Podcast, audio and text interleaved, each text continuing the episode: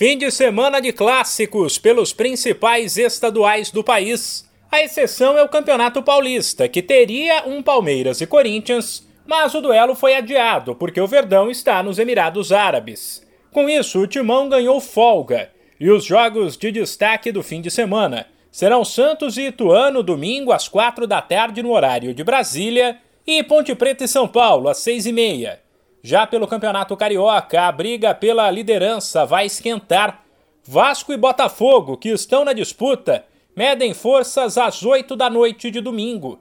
O mando é do Cruz Maltino, mas os clubes receberam uma oferta e aceitaram levar o clássico para o Castelão, em São Luís.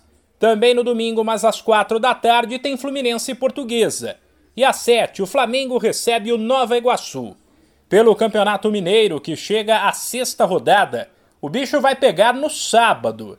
Terceiro colocado, o América fará em casa o clássico contra o Atlético, que é o vice-líder.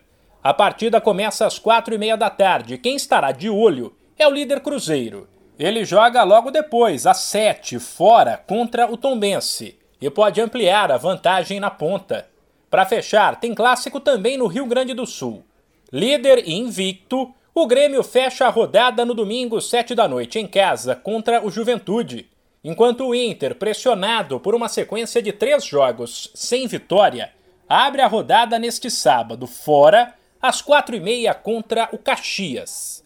De São Paulo, Humberto Ferretti.